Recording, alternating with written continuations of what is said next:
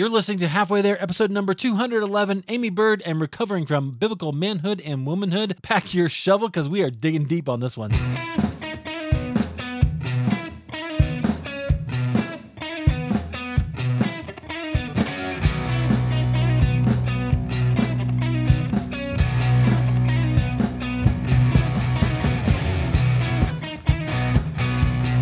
Friends, welcome to Halfway There. This is the show where we have honest conversations with ordinary Christians about today's Christian experience. I'm your host, Eric Nevins. Thank you so much for being here.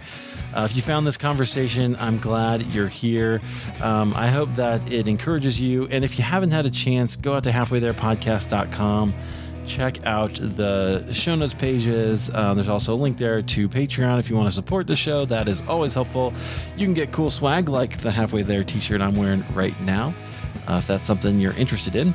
Uh, today, we have a really great conversation. I've been saying I'm a little bit of a sucker for a provocative title. I enjoy that. And our guest today has written a book called Recovering from Biblical Manhood and Womanhood. That will get your attention. How the church needs to re- rediscover her purpose. She's an author, a podcaster, which I haven't even told her yet. I reviewed her podcast for the next issue, the July issue of Podcast Magazine. So that's kind of cool. Our guest Wow. is Aimee Byrd. Aimee, welcome to the show. Thank you. It's good to be here. Yeah, I didn't mention that. I was going to mention that to you before we started. But yeah, I'm, I write the religion and spirituality section in Podcast Magazine, and uh, so I did a review. So that's uh, that'll be out there Excellent. as well. So cool. Well, hey, Aimee, welcome to the show. I'm really glad that you're here. And uh, I've been kind of following you on Twitter for a little while. I saw your book. I thought it looked really interesting. And um, um, I also know you, we have mutual friends in Colleen Sharp, who's been a previous guest on the show. okay. Listened to, to your conversation with her from April uh, last night. So that was good. Uh, tell us a little bit about you and where, where God has you right now. Okay. Well, um, I have been married for 23 years. And so I have a, a daughter about to turn 21, which Oh, is crazy. um, another one who just, just, uh, we went to her quarantine graduation service yesterday, which is very odd. Yeah. Um, she was the only one walking down the aisle. Um, and then uh, my son is finishing up his freshman year in high school. I grew up in the church, and early in my marriage, just, you know, was really trying to get more serious about my faith. My husband and I both were. And um, I come from a Baptist background, he comes from a Roman Catholic background. So we were trying to figure out like what we were Yeah. um, and work all that out. And so that got me into just really getting in the word more. And, you know, I just felt very convicted that if I want to live my life, you know, with Christian principles, I need to know like more about who God is, how he reveals himself in his word and, and just how that matters then in my everyday life. And that really just gave me such a thirst uh, for learning, and uh, which led to my writing. Um, as I saw that, uh, you know, so many women and women's ministries, I found just uh, not taking theology seriously, Mhm.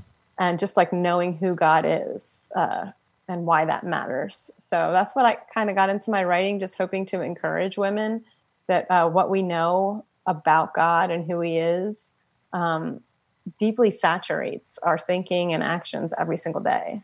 Absolutely, really important.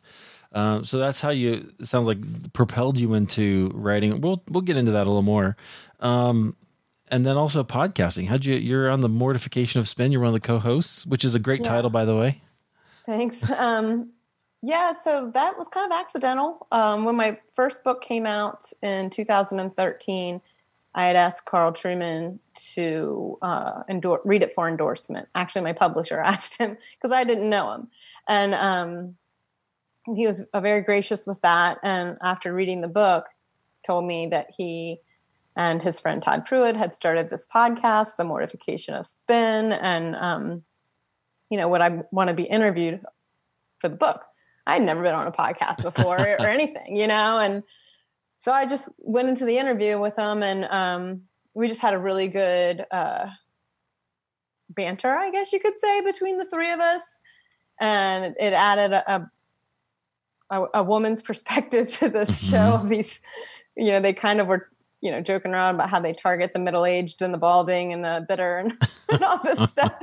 I think maybe that helped opened up uh, something a little more for the show. So they ended up asking me to come on and co host with them after that interview. Yeah, I love that. I think uh, you guys do have a really great relationship, which is interesting. So if you're and you come from a reform perspective, we'll, we'll talk about that maybe. But so if you're in interested in that, uh, the Mortification of Spin is a really great podcast to check out. I think not boring. A lot of reform podcasts are boring, so not boring at all. I've listened to I don't know four or five episodes now, so good stuff. I want to talk a little more about your story, if you don't mind. Let's go back, go go dig into that a little bit. Where are you from? So I'm from Frederick, Maryland, and I'm Okay. back there again now. Um, I really love this area. Nice. Is that uh, what part of Maryland is that in? So it Frederick is it's it's becoming a, a pretty city of its own now, but it's definitely you know it was more of a suburb. Um, we're about 45 minutes from DC, about Okay. 45 minutes from Baltimore, um, but it's a historical town, and um, so we have a lot of history here. But we also have a lot of beauty.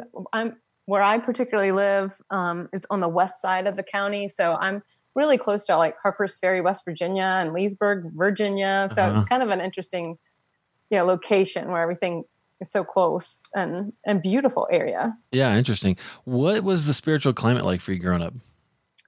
So I grew up in a Southern Baptist church, and um, my mother had come from a family where her dad was an independent Baptist preacher of the you know much more fundamentalist uh, brand. So um, you know, I think she was definitely wanting to, to to steer away from that fundamentalism and, and the legalism aspect of things, but very much had a, a love for the Lord. And so um, I grew up in the Southern Baptist in a Southern Baptist church, and I, I mean, my the culture, like my my family, I had, I was given really good uh, basics of the faith. You know, Mhm. um, I believed God's word to be true. Um, you know, was raised with Christian quote unquote morals, but I, I, you know, I'm really thankful for the um, prayer life, my p- habits, my parents installed in me, you know, and just their trust in God's goodness. Um, growing up, I, I, you know, that made a real impact on me. But my church, so much, I, I don't know. It's like I went; it was a good thing to do, but we never really were connected there Mm. and um it was a funny story but and my my girlfriend who we grew up together in in public school and in this church both admitted later that you know we sat up in the balcony of this church and the pastor had like a major comb over. And we like would imagine both of us not knowing this while he's preaching his sermon and we're supposed to be listening we're imagining like what it would look like if you combed if you combed it the other way you know obviously it's really long on one side All right. so those kind of things um it was it was more like when i got into college that i really started asking like the deeper spiritual questions Yeah. Yeah. Okay. So it was your. Did you ever have like a, a moment, and you don't have to because everybody comes to Christ differently, right? But you did you just sort of you believed because you grew up in the Christian family, or did you yeah, have your I own? mean, I think that I, I always, in a sense, knew the Lord. Um, you know, in the Baptist church, they put a lot of emphasis on when you pray the prayer and Right, get right. baptized. And that happened for me when I was eight years old. But um, I never felt like there was a time where I wasn't close to God, um, except for in my teenage years. Um, my parents got divorced and stopped going to church. And um, I was definitely rebelling against all of that myself. Um, so I do feel like in college, it's just after a couple years, you know, I always still thought of myself as a Christian and, you know, had these principles that I wanted for my adult life. Um, but then I realized like I'm becoming who I am right now and God is important today. And um, I do feel like, you know, the Holy Spirit certainly convicted me. You know, I have a moment where I can really um, remember and grasp that the Holy Spirit just kind of um, opened my eyes to the rebellion that I was in and the importance of like, okay, well, if I'm going to say I'm a Christian and I'm going to, um, change my life according to that, then I need to know more than a couple catchphrases. yeah. Well, tell us that story. What what happened? How that how'd that go down? I mean, it's it's it wasn't anything like mountaintop or anything like that. Um, really, to be honest, I was partying with my friends, and it just hit me that night that I'm like, this is not who I'm supposed to be. Like, this yeah. isn't who I say I am. Um, you know, who am I? I say I'm a Christian, and what does that mean then? And it just all hit me um, like a conviction. You know, became a lot more clear to me um, that I needed to pursue truth and make some changes in my life accordingly. Yeah. Yeah, well, absolutely. And I think that happens, um, you know, for all of us at some point, right? Where it kind of, you have to kind of own that and go, okay, that's, yeah, you're right. This is actually, I see why that was not a good thing to do, right? Yeah. Yeah. yeah. And, but I wanted, I wanted the whys, you know, to, to be answered clearly. And of course, you know, how it is with the faith and, and the Bible. Like as soon as you go looking for answers, you start getting more questions, and yeah. then it's also beautiful. So it strengthens your faith, and um, I'm just yeah, it really helped me see that you know God was with me the whole time. Mm-hmm. Um, how gracious He was with me, and and how He's really the one who is. Uh, enlightening me uh, you know this revelation of who he is um, i'm so thankful that you know he pursues me. Yeah, fantastic. That's good. So where did that lead you? So you you had this moment of conviction where you decided, hey, this is I don't want to keep doing these things that I'm doing. I'm going to head toward the Lord. Where did that where did that take you? Yeah. Um, well, you know, providentially, his timing was kind of working in my husband to be in the same way. Growing up in the Roman Catholic Church, um, he had a lot of questions and things like that, and um, so we didn't even know each other then, but we were kind of going through some same uh, some same questioning times in our lives. And um, so when when I met him, that was really, you know, it was great. Our conversations about those things were really great. Um, I was surrounded, you know, a secular university. I still had like a year and a half left, and um, wasn't really hanging out with anybody that was Christian. You know, probably said said they were Christians, but yeah. um, just you know i i don't can't tell you that they could tell you what they actually believed. So i started going to a church there. That i thought well i'm a baptist. I'll go to a baptist church you know and um, it was one of those deals where they were greet you at the door. Oh you coming from the university? That's great or whatever. But never was invited to a thing. You know it was very disconnected you know i would go to worship and, and then leave. So that was the you know i was thirsting for discipleship at that point. And so sadly, I, I couldn't get connected in the church easily. And, you know, it's intimidating being young and coming in by yourself. That was the first time I've actually like gone to church on my own. Um, and um, so I did start going to like the local Christian bookstore, looking for, uh. you know, like books that I could learn more from. And um, boy, I, you know, I didn't realize, you know, it's just so naive that you need discernment in the Christian bookstore. You know, there was just so many. and so the very first book I bought, um, it was on the table that said local authors. So I was like, well, I'd love to support a local author, you know, and learn about God at the same time. This is great. But uh, it really challenged my beliefs. Um, that book did. Uh, it was written by a woman, very um, whimsical, you know, like easy to read but uh, she came from a more Pentecostal, you know, Pentecostal background. Oh, so she's talking about, you know, a totally different level of the faith, like kind of on this like a second blessing kind of thing or whatever. And so I had a lot of questions. Yeah. and I think that that led me to get into more theology books because, you know, I wanted to learn more about um, what other people believe and how this all, um, you know, where is this coming from scripture and what's scripture saying here? And, um, and interestingly enough, when I graduated from college, I opened up a coffee shop, and um, and my mom and I both opened up together as partners. And we ha- it wasn't a Christian coffee shop, but we would have like some Christian books for sale, like yeah, kind of like C.S. Lewis type stuff. Yeah. Um, and then every you know every now and then we would play Christian music, but we also played classic rock and you know other things like that. And same with our entertainment that would come in on the weekends. Uh, we'd mix it up. But so I guess word just got out in the community, and people from all different churches started coming. It was like became their hangout spot, you know? Yeah. So here I am in my young 20s learning about so you know so many of my stereotypes were shattered uh, you know about diff- people from different denominations and what they believe and and were and challenged and uh, just i i got ha- gained so many friendships from that experience and a lot of growth. And my husband and i you know this by this time we're married and had joined a church plant. So um, you know those those communities in a church plant. There's just so much community and hands-on work going on together. And, and that was really beautiful. And so i think we really you know that was a great launch pad for for us to grow together. Yeah. How did all, meeting all those people of different theological stripes shape your perspective?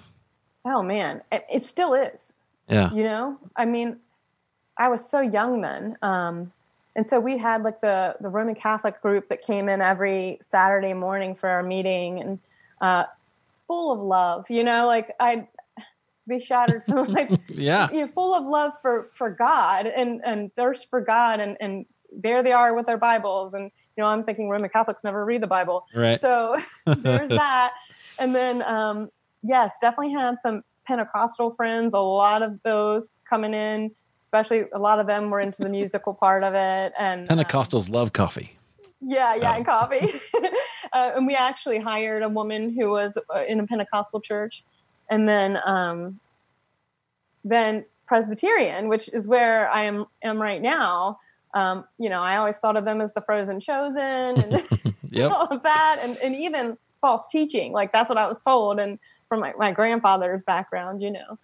So uh, just so many, and then uh, lots of non-denominational, and, and you know, at the time I had just had so many questions about church. And, and back then, you know, there was all the seeker sensitive movement and the emergent movement. It Yeah. was just all these things I'd never thought about before. Yeah. Yeah. So there's, you know, I'm still thinking through all that stuff. To- totally, totally. I get that. And uh, I was, um, yeah. So it was like in the '90s, kind of late '90s, early 2000s, somewhere in there. Yeah, yeah, Yeah, yeah. Uh, late 90s um, and yeah, into the early 2000s. Yeah. and I just really learned that okay, I think denomination is is good in the sense that here is your platform that you're speaking from. Like here's the confessions or what we believe, um, and it's good to be kind of vocal and, and honest and upfront about where you're standing and speaking from. Um, however, I don't think we should speak just in those little bubbles. Right. that uh, I really learned, and I'm still learning how important it is uh, to to read widely, to communicate widely. Um, it's so sharpening. I've learned so much from my brothers and sisters in different denominations. Mm, I love that. Yeah, I really have too, which is why I love that point because it wasn't. I grew up a very evangelical church, evangelical free, which I always hated that name because I felt like it was like cholesterol free. But I was like, why? Anyway, I know why they did it, but it's kind of weird. But Yeah. um, but the the so when I went to college, I similar thing where I was engaging all kinds of different theologies, but it wasn't really until I went to seminary when I started engaging uh, Ignatius of Loyola and you know things like that, that that I really branched out and started to understand all the streams of of the faith Yeah. and what I can take. I, I'm a big fan of Richard Foster, that streams of living water idea, right? With you know, Mm-hmm. there's there's take the good things from all the different all the different streams. So yeah, I love that. Um, and not everything is great, but take the good Right. things. Yeah, absolutely. There's That's bones to spit out. hundred percent, hundred percent. Uh, but you can you can do that. So I'm I'm a big advocate for it. Um, okay, so you you were uh, doing the coffee shop thing and and kind of getting exposed to a bunch of different theological ideas, um, and really soaking it up. Sounds like reading a lot. Um, yeah. What? Uh, so I'm sure that shaped you. Where where did you go from there? Well, um, so at the coffee shop, I, you know, in, during that time, I, I was leading a women's Bible study, which I reluctantly, I was the one, I wanted to be one of the learners, but no, nobody wanted to teach it. And my pastor at the time um, really encouraged me. And uh, you know, gave me a systematic theology book to work from and things like that. Um, and we were, none of them were really small talkers in that group. So we were just really growing and asking mm. a lot of mm. questions. Um, but that's also where, uh, where it started, I think, planting a seed of, to, for even the book that I, my latest book, which is my fifth book. Yeah. Um, but so my pastor gave me this book and he, um, he, you know, I'm excited. I never even knew there was such a thing as a systematic theology book, you know, and I never thought that a, a lay person or, you know, would yeah, yeah. be given it. You know, I thought it'd be for our pastors or uh, seminary students. So it was very accessible. It was very helpful. Um, however, like I said, we weren't small talkers. And, you know, I'm reading this book and I'm, I'm thinking, well, this kind of contradicts what he's saying over here, I think. um, maybe I'm not understanding this correctly. And, um, and I knew the women in my, uh, in my Bible study, we're going to pick up on some of that. And um, so I brought this question to the pastor, and I, I mean, I wasn't the, I tried really hard not to be that, you know, congregant who's coming to him all the time with questions, but he would check in on me, and I had questions ready when he did. Yeah. And, and they were, I think, he was surprised by the questions, the, the theological level nature of the questions. So when I brought this one to him at this point, you know, we'd had several conversations and he just kind of laughed and he said, Aimee, this is the women's Bible study. Like, don't worry your pretty little faces over these really hard questions. How did you that know? feel?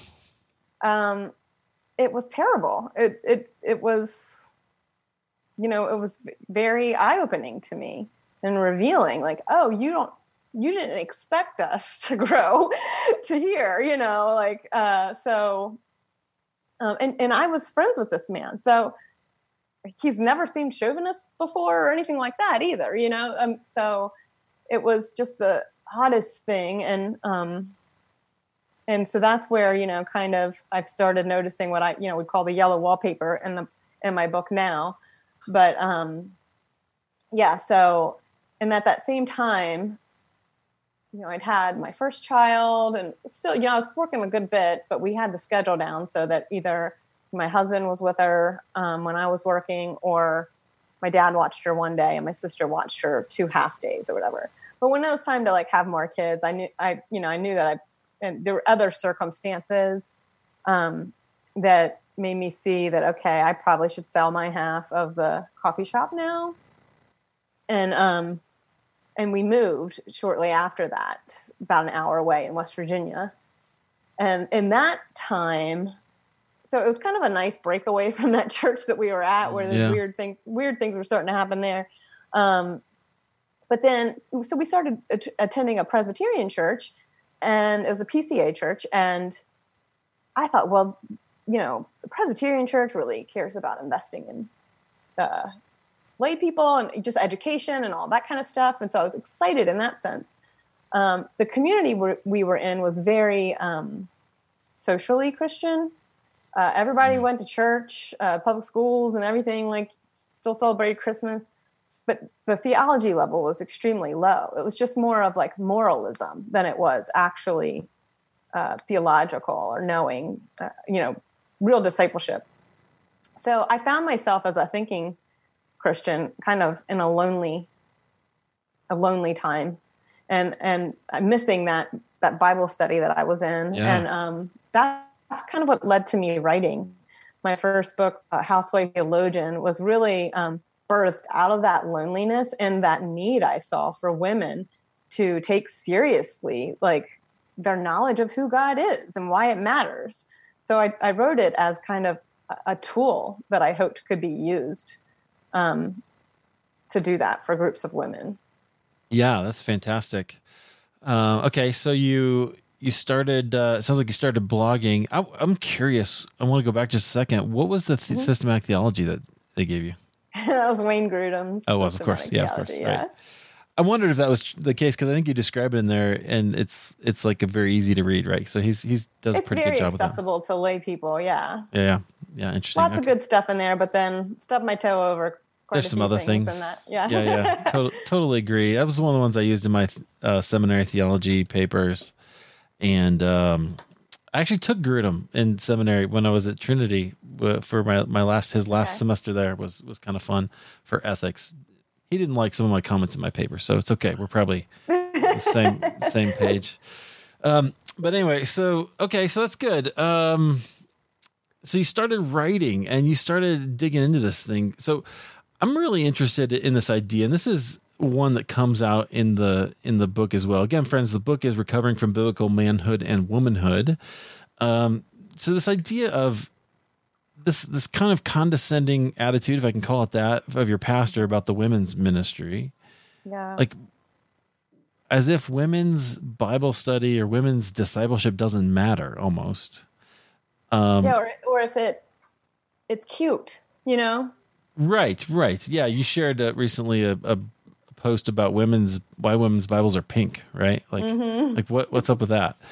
Um so and and then I also wanted to talk about the idea of that's actually sort of stunting to to people, right? Yeah. So how how how did you I mean you you obviously have this sort of bent to hey, I'm just going to go do this, right? I'm going to I'm going to dig in. I'm going to read. I'm going to mm-hmm. I'm going to do it.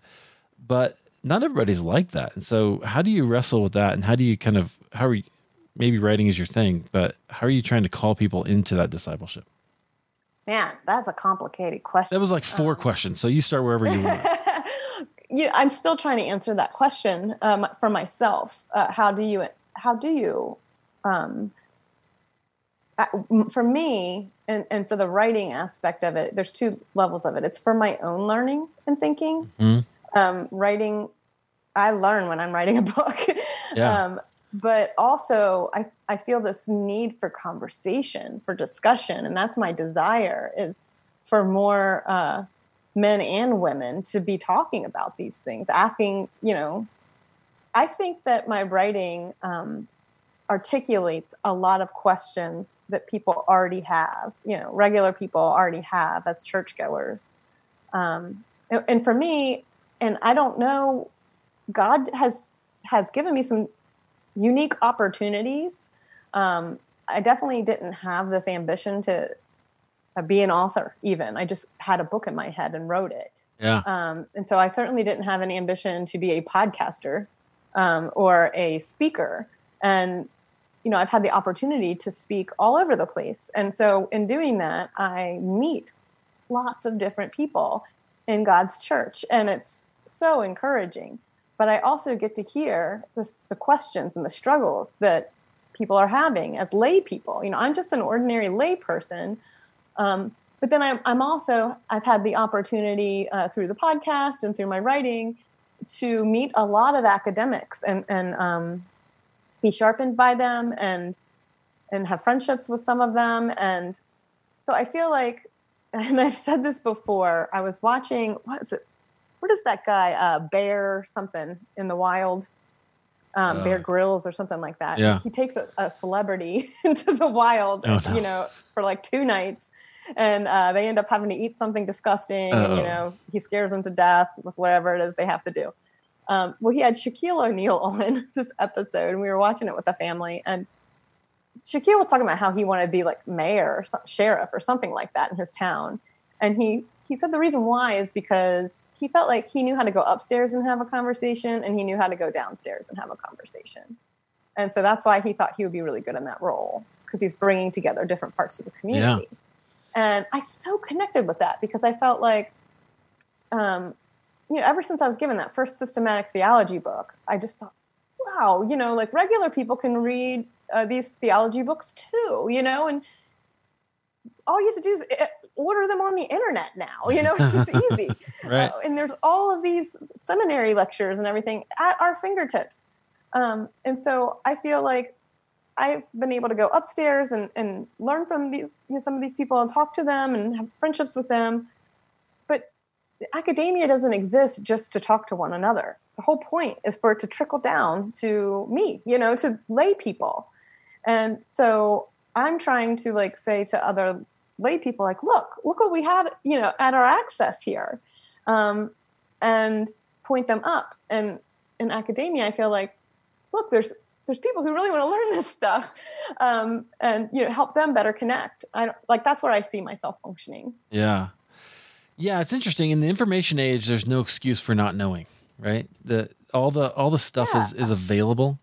Um, it's just mm-hmm. a matter of, of making it accessible, and so it's a valuable service to kind of put things together, and or or have a book or something that that helps.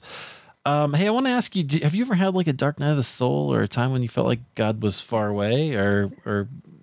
Um, I was several, definitely. um, when I was younger, I, I have scoliosis, so I had to wear a back brace in middle school. Um, which the average eye might not be able to notice, mm-hmm. but a self-conscious middle school girl yeah. certainly, uh, you know, that was, and it was a you know very painful device to wear um, as well for a long time. So I think that was the first time I really had to struggle with kind of the why me stuff, and you know, mm-hmm. uh, or just being different and and having to cope with some of those things. Um, I never felt far away from God through that, though. I felt closer to Him, mm. and and then um, my parents' divorce was huge mm, for me. Yeah. Like that was just devastating, um, and you know it, it revealed my own rebellion and things like that, and how I reacted to it. So uh, you know, I would say that I had certainly uh, fled from God, even though I would have never said that then. Yeah. Um, and then. Uh, yeah, when I sold my half of the the coffee shop, I I learned a lot then about um, identity and um, even idolatry. I so identified myself as that role of a coffee shop owner, and I so loved that job. I couldn't imagine life without it, you know. So when it became clear uh, in God's providence that He was pretty much asking me to to to do this to sell my half of the of it and to walk away uh, i certainly had a lot more challenging questions than with god you know? And um, it was so beautiful though at the same time because i didn't understand and i didn't want to um, but i trusted god. And uh, and he's good. And he really you know he was. And now in hindsight i can see much more clearly what was going on and, and uh, how he's grown me through all of that. Yeah. Um, so, um, and I've, I, you, know, you see the fruit from those kinds of things later when you go through other conflicts, you yeah. know, and you see, oh, God's already produced some, some fruit in me from this other one that's right. helping me now, you know? Um, how, so I would say that those were big learning. Yeah. How, how did selling the coffee shop change your identity? Well, I just realized that, um, my identity has to be in Christ alone. He's the one I look to for for worth, mm-hmm. for satisfaction, for all of those things, meaning and value. Like that's all there. That's not in what I do or how other people see me or even yeah. you know when I feel like I'm really contributing in a way that God has called me to. Um, because we're all easily replaceable and um, you know, we can take these things in gratitude and in fear a lot of the time because I feel like I'm often asked to, you know, given opportunities that I am very uncomfortable with doing, but um, to hold them loosely um, and yeah. and recognize that they're from the Lord, but that, that doesn't mean that that's tied to who I am. Yeah, absolutely. Yeah, friends, I don't know if you heard that, but your identity is in Christ and not in what you do, not in what you produce, not in who you are or the position that you hold. It's in Christ. And that is an objective reality that never changes. It's so and, freeing. That's the yeah. most freeing thing to know, really. Yeah, absolutely. Uh, yeah, I can relate to that. And uh, so even if you don't feel like you're contributing enough or you're not doing the things you want to do, press into those things, go for them, because I think God may put them there for a purpose. But also know that you are who He's made you to be and you're accepted by Him uh, through Christ. Um, as well. So yeah, I love that. That's really really powerful. Okay, so uh, if you guys didn't notice um, when when I asked about the uh, the systematic theology, you hesitated just a little bit, Aimee, just a little bit because it was Wayne Grudem. And so uh, for my friends, is uh, the the book. So the reason this is a provocative title, "Recovering from Biblical Manhood and Womanhood," is because you're you're directly challenging uh, the book that Grudem and John Piper wrote in the '90s called "Biblical" or "Recovering Biblical Manhood Yeah, Womanhood." right? recovering biblical man. So you're you're one little word in there, and uh, and it's it's a challenging title, but I love it. I love it. So, um, why? Why, what was what was the kind of the impetus and I mean we kind of already started talking about the the idea of discipleship for for everyone but was kind of the impetus for that for that book and why you thought we should you should challenge that whole idea Yeah. Well, it's funny because I wasn't originally wanting to make this about cha- a challenge or critique of this movement of biblical manhood and womanhood. Um, my next plan for writing, my passion, um, and I feel like my books do kind of build off of one another, was to start working on a more of a tool for churches to help um, in discipleship and uh, to use in training and uh, disciples. But as I tried that and uh, and was taking that approach, I was certainly hitting some major roadblocks because a I am a woman writing it, and b I was writing it for discipling both men and women together, and so what I thought weren't that big a deal yeah it was ma- a major deal. So as I'm was talking to my editor, a ho- hopeful editor to be about this book proposal and project that I was working on, um, she said to me, you know, I, I think you need to address the roadblock, you know, because you're you're not going to get over it yeah unless you address it. And um, she's right. And so, uh, and then she said to me, and this is something I had to realize about myself because, and maybe even more so as a woman, you want to to have the, you want to avoid talking about some things. You don't don't want to have to be uh, so challenging. You don't want to look rebellious, you know, and all these things. And yet, she said to me, um, you know, we know you, you know, from your direct voice. That's what we like from you and so i had to realize that really that is that's my strength as a writer um, is my direct more direct Yeah. approach so that's what i went for in this book and it, and it does critique and i you know using this tongue-in-cheek title it well i mean it's great for marketing so i'm not going to lie about that Yeah, hey.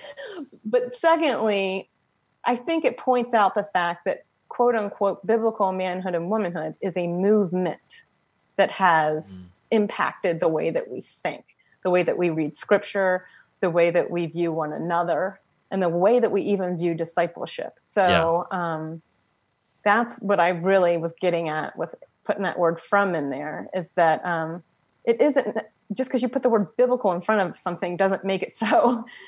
It's a movement, and we have Absolutely. to examine that movement. Absolutely. Yeah, see, and I think that's fantastic because it's so easy to just say, hey, this is biblical. And because you can point to a couple of verses and say, hey, this is how everything should always be. Um, and I really appreciate some of the points you made in there for me. Um, cause I, you know, when I was in school, I tried to, I went to- more toward that, that way a little bit. Um, but Me too. event yeah but eventually I, f- I had uh, there were two thoughts that changed ex- the way that i thought about about this whole thing this whole idea. And, and it was one both related to scripture. One was i think there's a lot being read into genesis 3 and adam's role like that whole idea of like Yeah. he didn't stand up and do what he was supposed to do. I'm like nobody says he god doesn't condemn him for that. Why should i? What are you talking about? Um, Yeah. and then the the other one is Ephesians five, where in the twenty two, verse twenty two, that word submit doesn't actually appear there, which means it's all No, dependent yeah. on verse twenty one, which is about mutual submission. And once you know that, the whole everything else for me just unraveled. Like, oh, okay, that's probably not uh, not not. I'm not going to take it as seriously as I had because it doesn't seem to actually be biblical. Yeah, and even so, like when you're looking, um, and it is going back to that word submit in verse 21, where it's talking about mutual submission, but then it said wives to husbands. Right. Um, okay, absolutely. But then when he's talking about to the husband, to the kind of paterfamilias of the household, right? Mm. He's saying something revolutionary at that Right. in that patriarchal culture. Well, first of all, he's even addressing wives. Right. That's revolutionary. First. And then secondly, that he is um, calling the husband to put the wife's life above his own and to love his wife. Like at that time in that culture, they were told to rule their wives. Right. And instead, they're told to love their wives in such a sacrificial way that, you know, they're elevating them at the cost of their, their own rights. Um, whoa. Yeah. That's huge. That's also Christ like which yeah. is the whole point. yeah, love her like Christ loves the church. Yeah, that's the whole point, and it's it's very different. And so then when you get into the sort of patriarchal, hey, I'm you got to honor me and all this stuff. There's a myriad of books. Mm-hmm. It's weird. Like it doesn't. It doesn't it's actually. Thank you for saying it that. doesn't line up. It doesn't. Weird. It doesn't line up. And um, so I'm really glad that that's there. Um, so can we talk about the? I want to talk a little more about the discipleship piece, like because it because okay. it is weird, but it also I think is stunting, you know, to people's right. discipleship. And so I know you have some things about to say about that, and what like how do you see it stunting women in particular? Whew, yeah, I mean, so the way that women's women's ministries have really been separated, and you know, I saw it myself. Like I was telling you in the beginning of my marriage, uh, as a women's Bible study teacher um, I think women's Bible study is important and good, and men's Bible study being exclusive and talking about you know some of our struggles um, as men and women. We need that space, and that's good. Um, however, if we're always uh, being separated into a men's ministry and a women's ministry um, in an exaggerated way, I, I, which I believe the resources on biblical manhood and womanhood do, and then we're given uh, this definition of you know m- mature masculinity and mature femininity that um, is unscriptural yeah. um, and, and, women don't seem to have any actual contribution in it it's just nurturing male headship all like that's what feminine is defined as.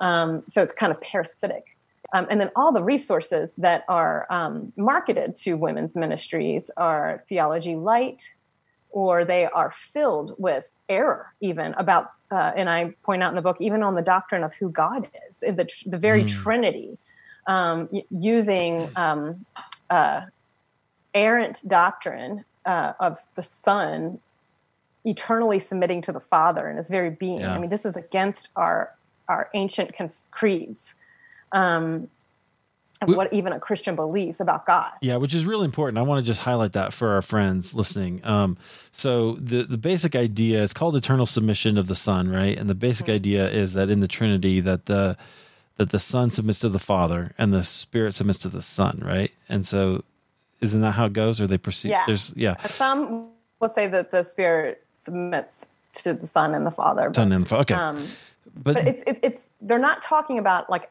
Jesus as our mediator. Yeah. You know, in that role, uh, economically speaking, um, in the incarnation or anything like that. They're talking about in his very being, you know, ontologically. Right. Uh, the Father has authority over the Son. Right, which is different than the the historic doctrine of the Trinity, which is that they are all the same same essence. Mm-hmm. Uh, although well, there's so three many persons. things that we confess about God. I mean, right. we confess that He is simple, that He has one will, divine will, um, so if the Son is eternally subordinate to the Father, that means that there's two wills. Yeah. Uh, you know, so there's all kinds of problems involved in this in this thinking. Interesting. So we we don't usually get that theological here, but that's okay. So sorry. no, no, it's great actually. I think it's good because it just shows that when we're on the journey, uh, sometimes those things can um, can be presented to us as being not only biblical but right and and the things mm-hmm. that we should yeah, so, should I mean, be believing. First, it matters who God is. You know, right. this is who we worship. Um, we want to worship Him and think about Him the way that He has revealed Himself, which is the true way. Um, but then that was being used.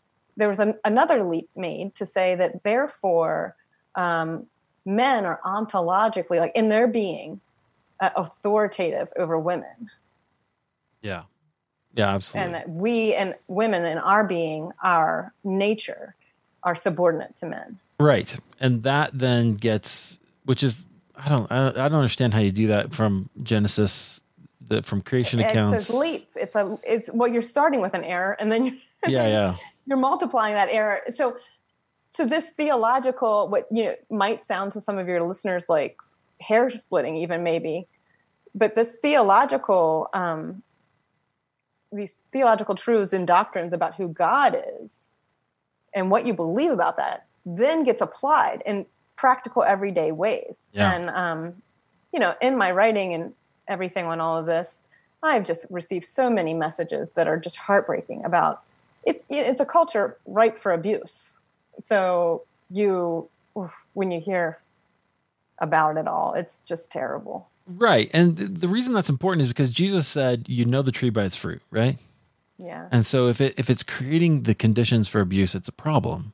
Um, Mm-hmm. whether that's uh, certainly it's a hard issue. I don't think that was an intention. No, I don't think know, so, but it may be doing it anyway. Teaching, um, but it does make it a lot easier uh, and attracts.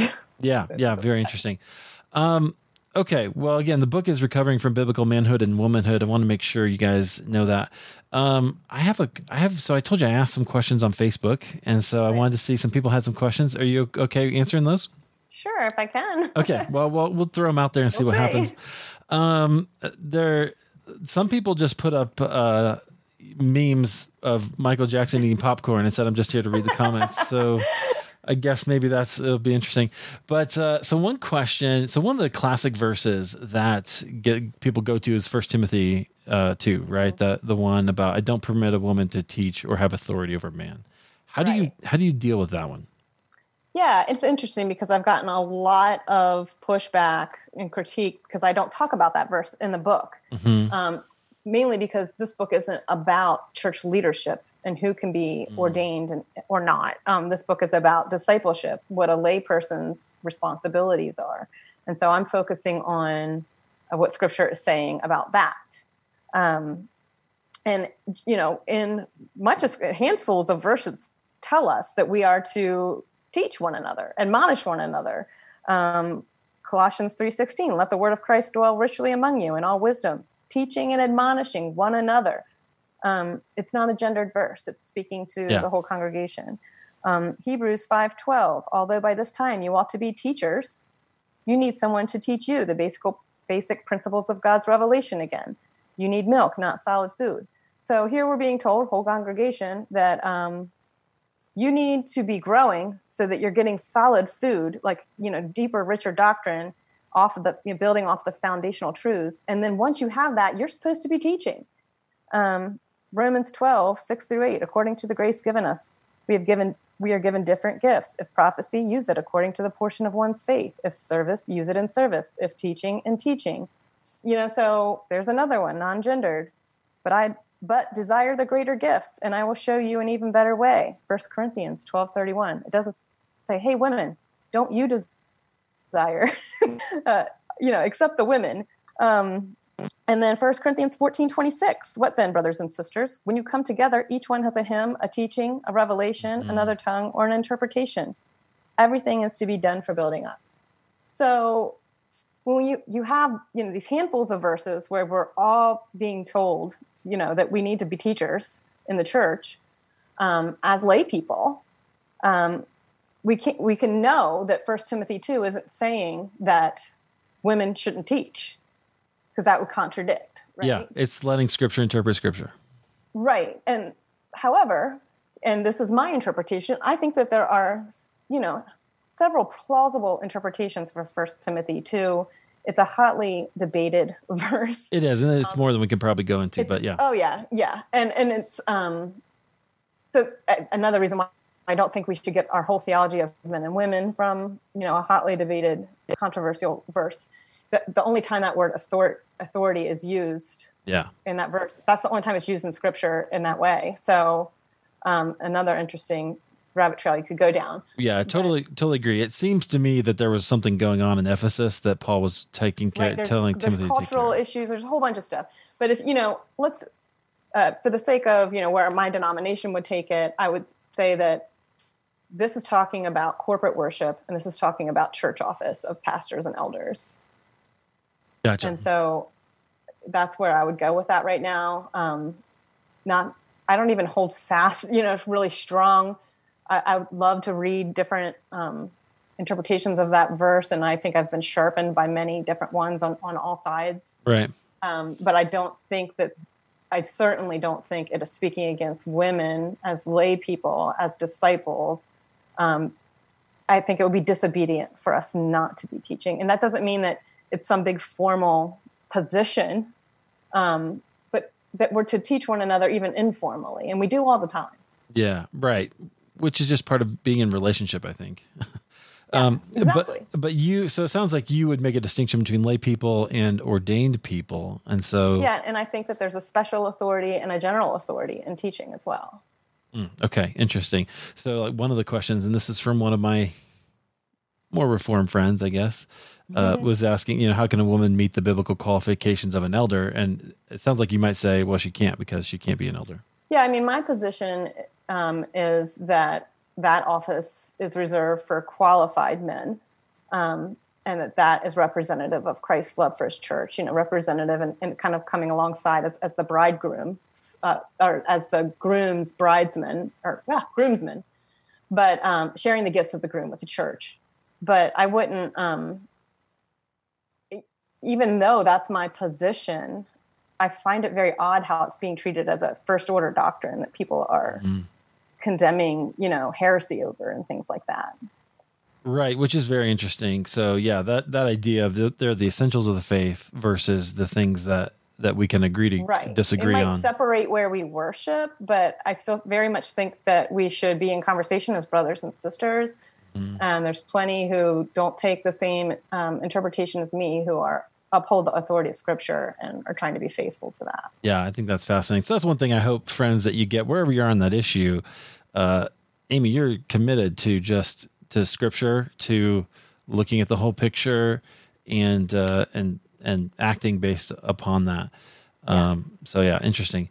Wow. Okay. Well, that's fascinating. Like I said, I I love I love that you're making the um, raising the conversation, starting the conversation. I know you've taken some flack in that. I'm sorry that that's been the case, but I appreciate putting it lightly. Yeah, I know, but uh, uh, I appreciate you you sharing it and starting the conversation. I think someone needs to. You know, I've, I've got a 18 year old daughter also who, who just mm. And I want her to to be discipled, right? I want her to never feel like a second class citizen in the kingdom of God because she is not. The Lord has created her for things to do, right? That will that she must pursue. Out if we don't have that reciprocity. Hundred percent energetic. Yeah. I I agree, and I really believe that's where the Lord is leading us. So, wow, Aimee, anything you want to leave us with? Um, I just want to say that it's you know, I've, I'm learning and I'm still learning. And so I hope that this book helps to I hope that church leaders will read it and really start conversations in their church. I have questions at the end of each chapter that, um, you know, I, I really think that a lot of people are asking these questions. They might not land in the same places as me with their, you know, with where they're going, but um, I think we need to use, uh, exercise a lot of humility in this conversation, um, and it's hard to do because it's become a real uh, hot button issue and a controversial issue, and and it's kind of sad because I think a lot of us, even though we have some differences, hold to the same principles and um, the same concerns about our outside society and wanting to address all those. So uh, I think humility is really important for, for me and for everyone else, and I'm sure we can all improve in that. Yeah, yeah, I learned that one the hard way in my 20s, having theological discussions, but yeah. uh, definitely humility is always important. Aimee, thanks so much for being here. Friends, I have uh, links to everything we talked about. So if you want to find Aimee's website, The Housewife Theologian. You can read that. Um, we've got links to Recovering Biblical Manhood and Womanhood, uh, the Mortification of Spin podcast. You're in the app already. Just go switch over. It really is a fun podcast. Um, and then a couple other books, uh, No Little Women, which I think is also genius title. So that's great. Um, Aimee, thanks so much for being here. I appreciate it. Thanks for having me here.